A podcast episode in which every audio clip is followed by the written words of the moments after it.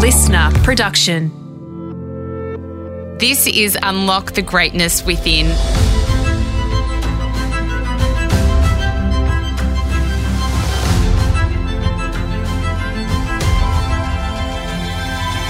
I'm Sarah Grynberg, and for the next five minutes, join me as I take you on a journey that will replenish your sense of self and the world, give you a moment to reflect, nourish your mind, and reset you for the week ahead.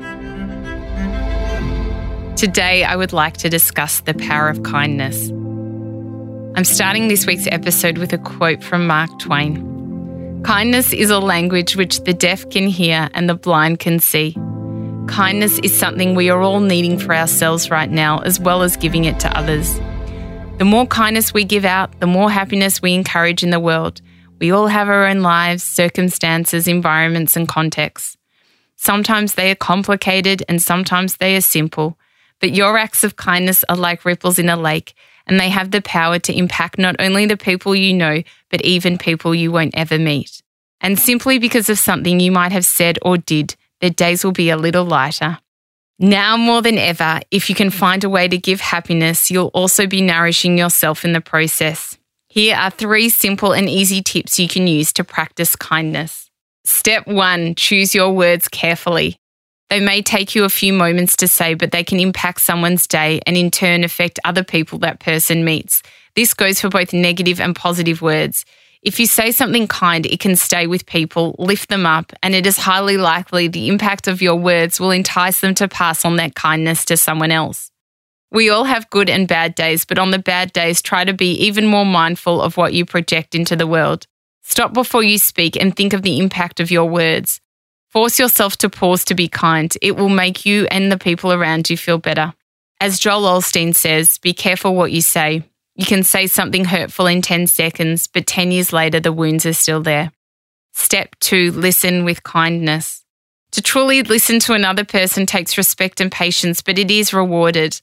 Dale Carnegie was quoted saying, You can make more friends in two months by becoming interested in other people than you can in two years by trying to get other people interested in you. When was the last time you really took the time to listen to what someone else had to say, especially someone you don't normally make time for? Regularly practice taking opportunities to not only talk to new people, but actively listen to what they are saying. In these interactions, we learn from others, gain access to new thoughts, life experiences, and perspectives.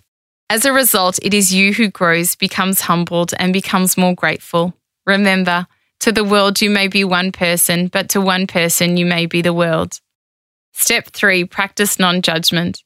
Judging yourself and others can be all too easy, but it's pausing before you speak and stopping to understand why something is the way it is that takes effort, patience, and kindness.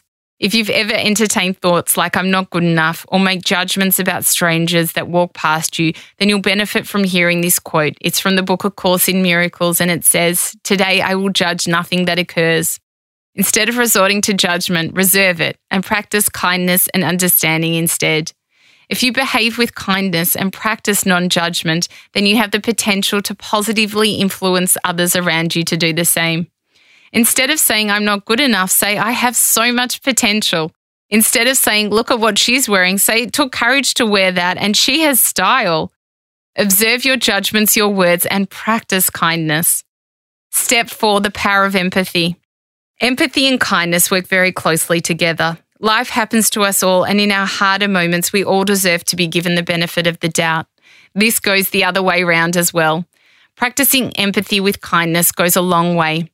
If the way someone presents or is talking seems strange to you, there could be a very good reason for it. Be kind, ask them if they are okay or if they need anything. You may be surprised by what they tell you.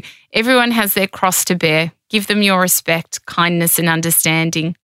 In the words of Plato, be kind, for everyone you meet is fighting a hard battle. Make this a daily reminder when you are practicing kindness. Step 5 Gratitude equals happiness. Like empathy, gratitude is also strongly linked to kindness. I've worked with some incredible people in my career, and some of the kindest ones are always those who are full of thanks and gratitude, even for the smallest things.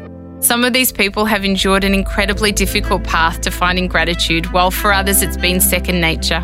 Remember that no matter how you choose to practice or find gratitude in your life, kindness will follow.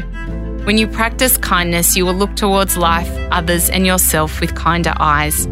As a result, you'll see the world in a completely different light. I hope this episode of Unlock the Greatness Within You inspired you and brought you joy. If you'd like to learn more, receive guidance, and regular reminders like these, then please connect with me on Instagram at a Life of Greatness podcast. You can also purchase my ebook, Finding Greatness, at sarahgrynberg.com. Love what you heard? Then we'd love you to hit subscribe on Apple Podcasts or your favourite podcast app and leave a five star review. It will help us share this wisdom with others. If you want more advice on the power of kindness, then don't miss my episode with New York Times bestselling author David Hamilton on a Life of Greatness podcast. Executive producer is me, Sarah Grynberg. Audio producers Matt Curry and Matt Nikolic. Listener.